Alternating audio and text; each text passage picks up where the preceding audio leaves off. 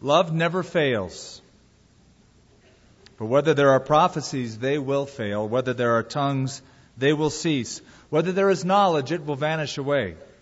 For we know in part and we prophesy in part, but when that which is perfect has come, then that which is in part will be done away.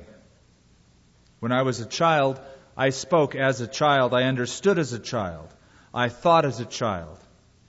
But when I became a man, I put away childish things. For now we see in a mirror dimly, but then face to face.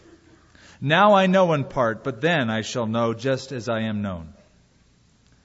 And now abide faith, hope, love, these three, but the greatest of these is love. Above all things in life, that's what we want. Above everything else there is to experience, what we want more than anything else is to know that we are truly loved unconditionally, absolutely.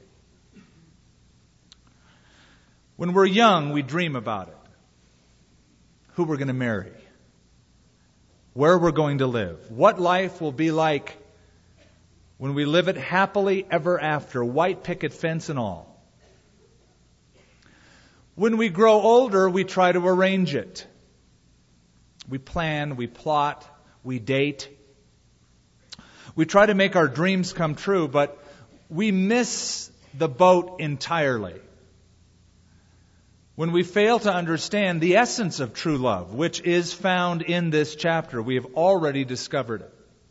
True agape love. I went on the internet yesterday and I decided to enter in two words into a search engine to see how many hits I would get. The two words were dating services. Because I know that people look in dating services to make their dreams come true. 3,355,000 hits for dating services. Now, I heard about a gal who went to a dating service, computerized dating service. She was very specific about what she wanted in a person to date. She wanted somebody who liked people, was small, preferred formal attire, and enjoyed water sports. The computer compiled all of the wish list and sent her a penguin. it's not what she had in mind when she was looking for true love. We have come to the end of our series. It's been six parts, including today. The real payoff to a series on love, the real payoff is when we practice it. Is when it becomes a part of our lifestyle. Jesus gave a message on love to his disciples. And at the end of his message, the punchline was this. Now that you know these things, Blessed are you if you do them. You know that blessed is just an old word for happy. What Jesus was saying is, men, that's the sermon, that's the message. But if you want to be happy, you won't be happy from knowing these things, you'll be happy from doing them, practicing them. And that's what I fear may happen, is that this would just be another Sunday, another sermon. No change. I would encourage you to go back over this chapter when this day is completed, maybe later on this afternoon, this evening, tomorrow morning. Go over these verses again, carefully, prayerfully, closely, meditatively. Go over the notes you've taken. Go over the tapes. Ask God to weave this into the very fabric of your thinking and lifestyle. There was a, uh, a man, he was a husband he was a professional, he was a chemist.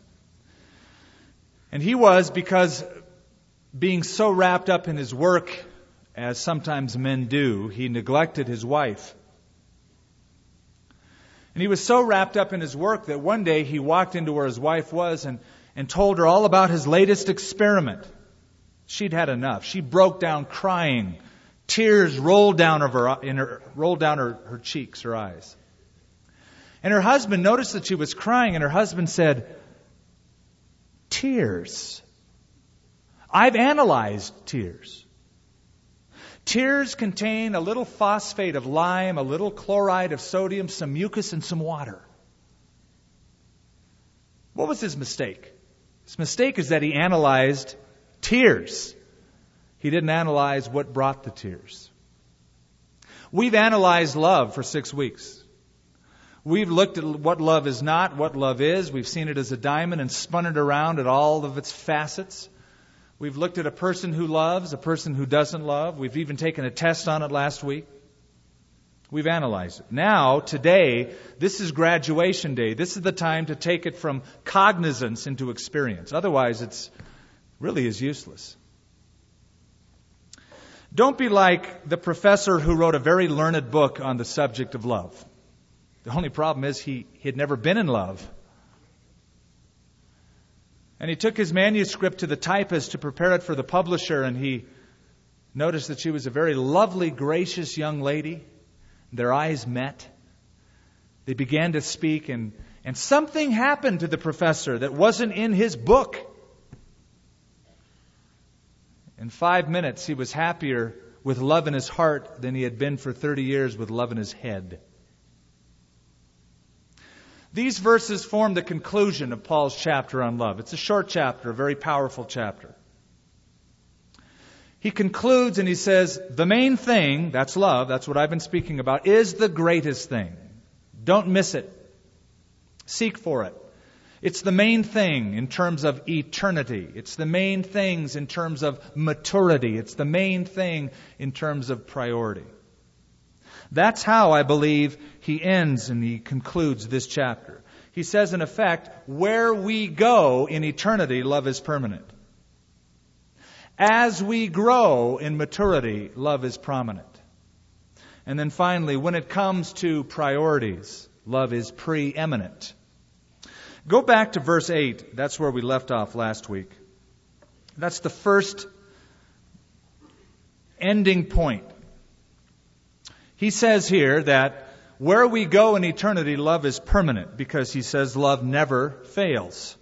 But whether there are prophecies, they will fail. Whether there are tongues, they will cease. Whether there is knowledge, it will vanish away. For we know in part, we prophesy in part. But when that which is perfect has come, then that which is in part will be done away. Life can be very distracting to us. What I mean by that is that we can become so enthralled with the trivial, so bedazzled by the temporal, that we forget or neglect the eternal, what is permanent. He says love never fails. Never is a long time. You will spend most of your time, most of your life in eternity, not here. This is just a tiny little sliver of the whole package. Augustine once wrote, when a person grows spiritually, he transfers his love from things temporal to things eternal, from things visible to things invisible, from things carnal to things spiritual. In other words, as you move forward spiritually, you long for, you gravitate toward that which is permanent, stable. He says love never fails. Last week we told you what that Greek word pipto, fails, means. It means to fall to the ground. Love never falls to the ground. It was used of a flower whose petals would wither and decay and fall to the ground. I buy my wife flowers from time to time. She likes that. I don't do it often enough, I suppose, but I do it. She loves the aroma. She loves the sentiment. She likes seeing them right there on the, the, the table where we eat. A token of love. But I buy these flowers, bring them home, and then I, I get to watch them die for a week. And I look at those flowers that were once connected to the, to the stem, to the root, giving off life. And I think, these flowers gave their lives for you. But they're so short lived, they won't last very long once they are cut. Everything in life is like that, isn't it? It withers, it falls to the ground, it's temporal. Not love. Even spiritual gifts, he says, come to an end. Notice the words concerning them. They fail. They cease. They vanish away. Those are the words of the temporary, not the eternal. Love never fails. These gifts will fail. Solomon wrote of love in the Song of Solomon when he said, Many waters cannot quench love, many rivers cannot wash it away. You see, the Corinthian church had made such a huge deal of tongues, prophecy, knowledge, all the spiritual gifts. When they have a shelf life, they're going to end. They treated love in Corinth, however, sort of like Cinderella. She was there but disregarded, unimportant. And the apostle is saying the main thing is the greatest thing. All of these gifts, tongues, prophecy, I'll put them all in one pile and I'll write one word over them temporary. They will fail. They will cease. They will vanish away. When? When will that happen? It says here, when that which is perfect is come. There is coming a day when you will no longer need prophecy, tongues, knowledge. For that matter, you won't even need your Bible. You'll be in the presence of the living Word. You won't need the written Word. When that which is perfect has come. Some have wrongly concluded that this refers to, that which is perfect, refers to the completion of the canon of Scripture. That Paul was saying to the Corinthians, you know, coming a day when the New Testament's going to be finished. I'm working on it right now. It's a long project. And when that's finished, that which is perfect, you'll no longer need spiritual gifts. That's not what he's writing about. First of all, that wouldn't be the plain sense of understanding that the Corinthians would have in this letter. There's no mention of it. Second, prophecy doesn't end once the New Testament is completed. How do we know that? Because we've read the book of Revelation, haven't we? And the book of Revelation predicts a ministry of prophecy by two witnesses in chapter 11. Two prophetic witnesses that will come on the earth and, according to Scripture, will prophesy 1,260 days. What Paul is referring to is the eternal state. When that which is perfect, when you are taken into God's immediate presence by death, by rapture, and then resurrected. That's perfect. That's perfection. When that happens, these things will no longer be needed. So, Scripture is an accurate revelation of God, but just by reading the Scripture, you don't see face to face. Verse 12 tells us, Then you will see face to face. When? When you're in heaven. Moses wanted to see the face of God. You remember? He said, Lord, I'm paraphrasing now. I've seen a lot of cool things. That, that, that Red Sea thing, awesome. Manna from heaven, great. But I want to see your face. I want to see your glory. God said, Moses, if you do, you'll be dead. For no man can see my face and live. But there's coming a day when you will see the face of God. You do die. You are raptured. You are resurrected. And you will see his face. By the way, to me, this is the best description of heaven I have ever read face to face. What's heaven going to be like, Skip? Face to face. Well, are there going to be golden streets? Where's heaven going to be? Are, are my pets going to be in heaven? Will I, will I be able to ride my motorcycle in heaven? All of that is irrelevant, isn't it? Who cares? What is heaven? Face to face with your God. Dwight Lyman Moody, the evangelist, said, It's not the jeweled walls nor the pearly gates that are going to make heaven attractive. It is being with God. That which is perfect. When that happens, notice in verse 8, whether there are prophecies, they will fail. The prophets were always held in high regard, Old and New Testament. They heard from God, they spoke for God. People listened to prophets. In the New Testament, there was a character by the name of Agabus who was a prophet. He predicted that the entire Roman Empire would suffer a famine, and it did. So everybody started taking him seriously. So that in chapter 21, 11 chapters later from that prediction, when Agabus takes Paul's belt and wraps his hands and feet with it, and he says, Whoever owns this belt will be bound when he goes to Jerusalem, they took him seriously. Philip the evangelist, the Bible says, had four unmarried daughters who prophesied. Timothy's ministry started by prophecy. Paul said, Don't neglect the gift that is in you, which was given to you by prophecy and the laying on of hands of the elders. The entire book of Revelation is a prophecy to John, a prediction of the future. There's coming a day when you won't need predictions of the future. You'll be in the future. You'll be back to the future. You'll be living in the presence of God. They'll cease. Whether there are tongues, they will cease.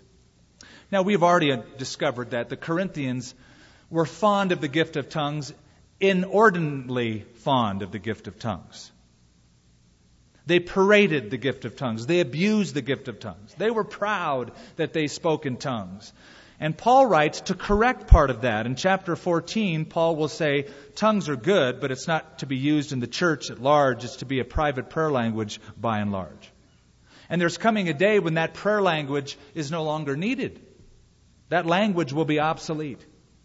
Now, we know that language becomes obsolete very rapidly. That's why we need new translations of the Bible into English every few years. Our language is fluid, it changes. At one time in history, the Greek language was the universal language. At one time in history, Latin, the language of the Roman Empire, was universal. At one time in Scotland, Gaelic was spoken by everyone. It's hard to find anybody to speak it today. Language changes, and so with this gift of tongues, this ability to communicate from our spirit directly to God's spirit, we'll no longer need it. Why? Because we'll be face to face. And when you're face to face in the perfect state, you won't even need prayer as we know it today. Remember, Jesus described prayer by saying, When you pray, go to your room, close the door, and pray to your Father who is unseen. One day your Father will be seen. You'll be face to face. With a renewed mind and a resurrected body, you won't need it. Whether there is knowledge, he says, it will vanish away. Knowledge is interesting. Just when we think we know it all, and I just don't mean when we're teenagers, but when we think we know it all in a certain area, our knowledge expands in that area, and so we go back to once we thought was it, and we go, that's outdated. We know more now. Geography is an example. Find a 100 year old map of the boundaries in Europe. They've all changed. When I tried to find my great grandfather's birthplace in Austria, I couldn't do it because it was once Prussia, and then Germany, then it was uh, the Empire of Austria. All these borders had changed, and names of towns had changed. Science is that way. If you're a doctor, try to treat your patients with a, a textbook, a medical textbook, 100 years old. You'll probably kill them. Knowledge changes. There's advancements in technology. And also with this spiritual gift he's referring to, the word of knowledge. There's coming a day, there's coming a time when we're face to face. We won't need special knowledge. We won't need insight into the will of God. Teaching the Bible will be unnecessary. Youth camps will be outdated. Books and bookstores are gone. Why? Because it says in Isaiah 11, the earth will be full of the knowledge of the Lord as waters cover the sea. You get his drift. You get his point. His point is this Corinthians, the gifts of the Spirit are great. They're wonderful. They're necessary. There's only one problem with them they're temporary. They have a shelf life. What is permanent is love. That will go on and on and on. It's eternal, never fails. It never fails. Think of it. The love in the Godhead is eternal. The love the Father has for the Son, the Son for the Father, the Spirit for both, etc. That's ongoing. It's perpetual. Because the Bible says God is love, and as long as God is, there will be love. then the love that God has toward you is eternal. It didn't stop at the cross when God so loved the world. It continues now. He takes care of you. He grows you up. He provides for you. And when you die and you're with Him in glory face to face, you'll still experience God's love. Fact, it will take God all of eternity to demonstrate the fullness of His love. Ephesians 2 tells us, in ages to come, that He might show the exceeding riches of His grace in His kindness toward us in Christ Jesus. That will take ages to come to do that. Then, our love for one another is eternal. What I mean by that is the people you now love who are in Christ, because they're going to be in heaven with you and you're in heaven, that love continues to flow. So that even if you're separated for a short time, a hiatus by what we call death, when they're in God's presence and you're in God's presence, that love will continue. So love is permanent. Verse 11. Love becomes prominent. As we grow in maturity, love is prominent. When I was a child, I spoke as a child, I understood as a child, I thought as a child. When I became a man, I put away childish things. As we grow older, our values change. Things that we swore were very important to us, they lose their shine. Why? Because we've grown up. At one time, there was a hairstyle that was very important to you. You had to have it. That's cool. Things change. Styles change. You might lose your hair. It's irrelevant at that point. There was a time when a, a, certain style of clothing was in vogue shoes or pants or blouse. You had to have that. That was important. That was a value. Not anymore. In fact, I dare you, go back and look at all the old photos of yourself. You look at them and you have that hairstyle and you go, oh, that's gross. I'm embarrassed by that. Maturity has a way of honing priority. And I hope, I pray that love becomes your priority. It's worth going after. It's worth making the greatest main thing that's what Jesus said will make you happy if you do these things. We've all heard of Mount Everest. It's the, it's the peak of peaks, over 29,000 feet in the air. Few people have ever touched the summit. In fact, of all the people who have tried to climb Mount Everest, only 10% have ever touched the summit. So if you take 100 people, 10 of those have done it. Also, 10% who have tried to climb Everest have died along the way. And the rest have been turned back, discouraged, unable to make it for whatever reason. 10% have touched it. There was an American team that was going over to climb Everest. They had to take a battery of tests. They had to take a bunch of psychiatric tests. They wanted to find out who in their right mind would do it. One of the questions that the psychiatrist asked the team was this. He said, Will you make it to the top? An assortment of answers came from the team. One person said, Well, I'm going to try. Another person said, I'm going to work hard at it. Another said, I'll do my best. You can bet on that. This was done individually, and when one person came in toward the end, he was a little stocky guy. He got a, gave a completely different answer. Psychiatrist said, Will you reach the top? He said, Yes, I will. Three very important words in life. Yes, I will. Those are words of priority. And you know what happened? He made it to the top. Love is the Mount Everest of the Christian life. It's the pinnacle, it's the peak, it's the highest you can get. And three, four, in our case, powerful words I, yes, I will love, we ought to be able to say. This kind of priority comes, according to Paul, with maturity. He says, When I became a man, I put away childish things. That's growth. As you grow, you value other things. We all love children. If we don't, something's wrong with us. We love kids. We love their antics. We love their f- weird faces that they make. We love all the little noises they make. Stuff they say, stuff they come up with. We go, that's classic. Record that. We love childhood, but I'll rephrase that. We love children, we love childhood up to a point. There are limits. And what is the limit? Perpetual childhood.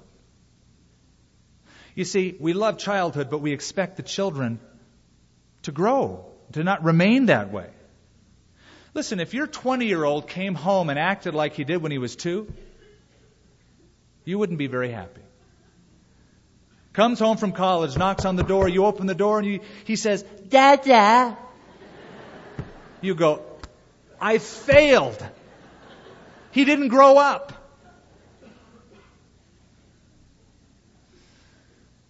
In the spiritual life, there are levels of growth. John writes about them in 1 John. He says, I write to you, fathers, because you have known him who is from the beginning. I write to you, young men, because you have overcome the evil one. I write to you, dear children, because you have known the Father. So there are spiritual infants, toddlers, teenagers, adults. How does Jesus Christ describe conversion? As infancy. You must be born again. Unless you become as a little child, you will not enter the kingdom of heaven. That's how we come. We're born into the family, spiritually, by faith. But then, we don't want to stay there. We want to move from children to young men to adults, fathers in the faith. We want to grow up. You see, children have certain traits and characteristics. They're immature. Their activities are trivial. Their communication is limited. Their thoughts are limited. Their desires are selfish. Charles Spurgeon said, In the church of God, there are children who are 70 years old. Yes, little children displaying all the infirmities of declining years. One would not like to say of a man who is 80 that he has scarcely cut his wisdom teeth, and yet there are such. And such were the Corinthians. They were playing in the sandbox of immaturity. They were saying, We got gifts, we got gifts, we got gifts. Paul said, You need love.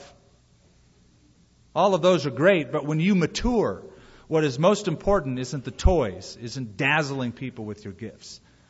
It's loving people. I think Paul would have agreed with the man who said, It's not how high you jump, it's how straight you walk when you hit the ground. They were very animated in the church of Corinth. But the one thing they lacked, as we have seen, is love. Now, during our phases of growth, from infancy to toddler to teenager to adult, there is one thing that we notice makes the difference it's love. Children do not love like adults love. Oh, I'm not saying they don't love, but it's very imperfect, right? They, they have puppy love, they have infatuation, they have outbursts of feelings that come and they go, but they do not have enduring, long suffering, sacrificial love. That comes with adulthood. That's where you realize I've got to die to myself. I've got to commit myself to this person or to this enterprise or whatever. That's mature love. Selfishness marks childhood. Self centeredness. My toy.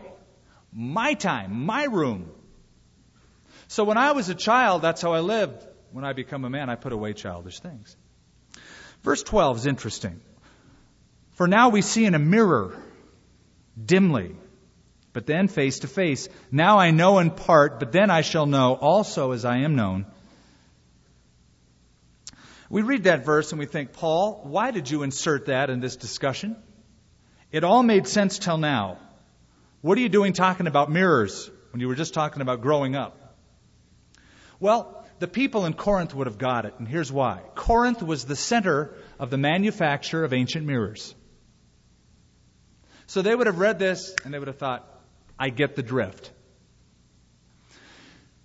Corinth took metal and polished it. It was highly polished reflective mirrors. It wasn't the perfect mirrors that came in vogue around the 14th century, where we decided that we could put silver on the back of glass and have a perfect reflection.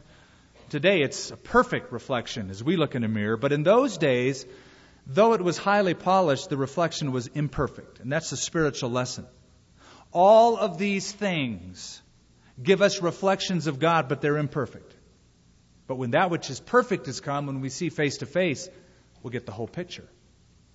So, we live in a world that tells us about God, but the message we get is imperfect message. Psalm 19, the heavens declare the glory of God, the firmament shows his handiwork. Day unto day they utter their speech, night unto night they declare knowledge. There is no voice nor language where their speech is not heard. It tells us about the glory of God, but not the love of God. We, we, we, get a reflection of the character of God, but it's imperfect. There are flaws in the revelation. Then, secondly, there's the scripture. And the same psalm, Psalm 19, says, The word of the Lord is perfect, converting the soul. The testimonies of the Lord are pure, enlightening the eyes. But because we are sinful, there are times when even looking at the scriptures, we don't see it clearly. We're still like children. Our knowledge is limited. Because we look at life and we look at the Word and we see these imperfections and we don't understand what this is and we wonder, what's that blemish? Why did God allow this? And even spiritual gifts, that's his point. Even tongues and prophecy and interpretation and knowledge when you see the gifts of the Spirit in operation in a church, it's wonderful. It tells us, it shows us that God is operating in the lives of His people, but it is still an incomplete picture. All of these are imperfect reflections. Now, let me read this verse to you in what is called the Amplified Version of the Bible. And just imagine what it will be like. Then I shall know and understand fully and clearly, even in the same manner as I have been fully and clearly known and understood by God. That's hard to imagine. There's coming a day when you'll see it all, you'll get it. You know, all the times you, you look at your life and you see the, the blemish in the mirror. I don't mean personally, I mean in life. You understand God, you read the scriptures, you look around and you see this blemish. Why did God allow this? Why would a loving God allow that? There'll be a day when you're face to face and you'll go, Oh, I get it now. I know now. I see now. One day you will be a know it all. But you won't have the sinful nature anymore, so it won't be a problem. You'll know fully and completely, even as you are known. That's the perfect state. That's the eternal state. That's heaven. That's glory. Uh, somebody once asked G. Campbell Morgan, the British preacher of yesteryear, 100 years ago, I said, Dr. Morgan, when we're in heaven, will we recognize our relatives, our friends? And Morgan, in his classic British style, said, Do you think that in heaven I will be more of a fool than I am here? In other words, if I know people now and I can recognize you now, am I going to like forget who you are in heaven? I'll know even as I am known. Perfect, complete knowledge. So then, where we go in eternity, love is permanent. As we grow in maturity, love is prominent. And there is a third, the last verse, verse 13. When it comes to priorities, love is to be preeminent. And now abide faith, hope, love. These three but the greatest of these is love. Why these three? Paul gives the Christian life summarized and prioritized. If you were to boil the Christian life down to its basic components, its irreducible minimum, you have faith, hope, and love. Paul often coupled these together. To the letter that he wrote to the Thessalonians, the first letter, chapter 3, he said, I've heard of your work of faith, your labor of love, and the patience of hope. Colossians 1, we have heard of your faith in Christ, your love for all the saints, because of the hope which is laid up for you in heaven. That is the formula of Christianity. We begin Christian life by faith. We continue the Christian life by hope. We relate to Christ by love. Of those three, only one will remain eternally, and that's love. There's coming a time when faith will be gone, hope will be gone. Let me explain. We enter the Christian life by faith. We believe in Him. We place our trust in Him. Without faith, it's impossible to please God, the writer of Hebrews says. And he that comes to God must believe that He is. But there's coming a day when you won't have to believe. You'll be with Him. You'll see Him. You'll have eternity surrounding you. You'll be in the perfect environment. You won't have to go, I believe, I believe, I believe.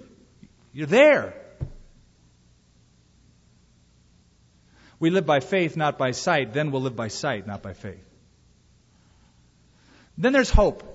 And hope fuels our faith. It's what keeps us going. We hope for heaven. We hope in immortality. There's coming a time when you won't need hope. You won't have to say, I hope for immortality. You'll have it. Romans 8 says, once you see something, you no longer hope for it. It's there. But then there's love. Of these three, it says the greatest is love. The greatest because love has the greatest influence, love has the greatest power, love has the greatest longevity. It's the main thing, it's the greatest thing, it's the eternal thing. Love.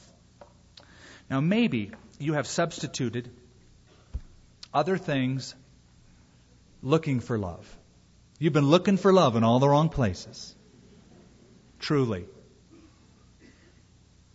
You said, I really want to be loved unconditionally, absolutely, sacrificially. And so you think you'll find it in that experience or this relationship, and you come up with a penguin. And so you go somewhere else. That's what I want. This is the person. And you come up with another penguin. And that's not what you had in mind. What you want is God's love. That's how we were made, by the way. The manufacturer did that. I read an article that um, Napoleon's toothbrush sold for $21,000. A cruddy old, used, frayed, bent over toothbrush. Think of all the bacteria in that toothbrush. All of the things Napoleon picked out of his teeth with that toothbrush. It's gross, isn't it? That's what a toothbrush is. Would you pay $2 for the person sitting next to you's toothbrush? Forget it. He'd pay you $2 for you to hold it.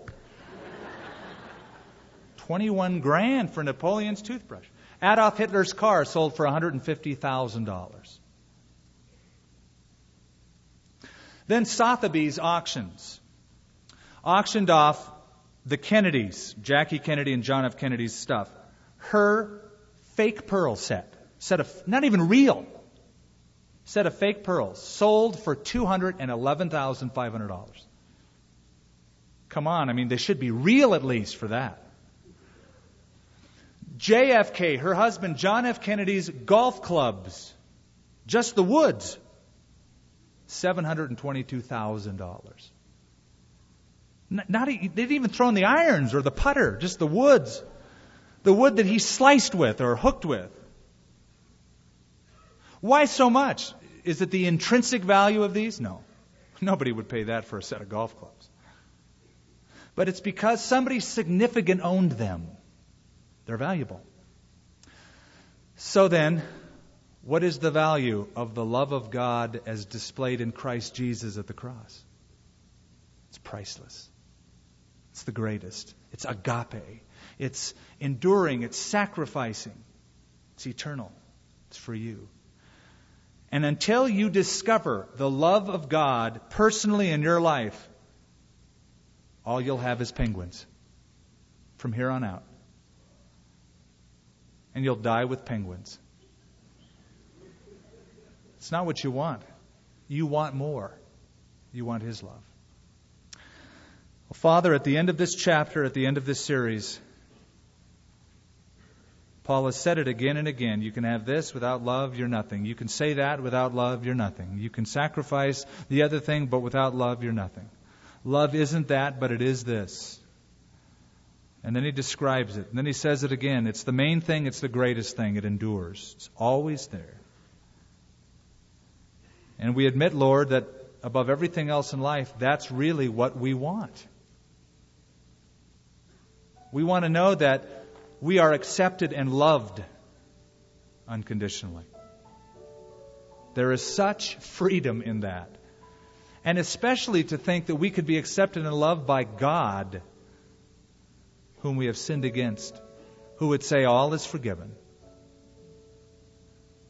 I pray, Lord, that we would discover and experience that love with you and with others. I pray this sermon would live, this message would live in us, lest we become just knowledgeable of a subject, educated by a truth, but we don't live it, it hadn't changed us. Then it's useless. Then it was time wasted.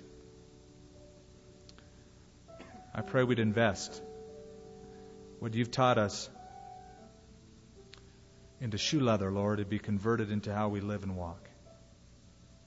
In Jesus' name.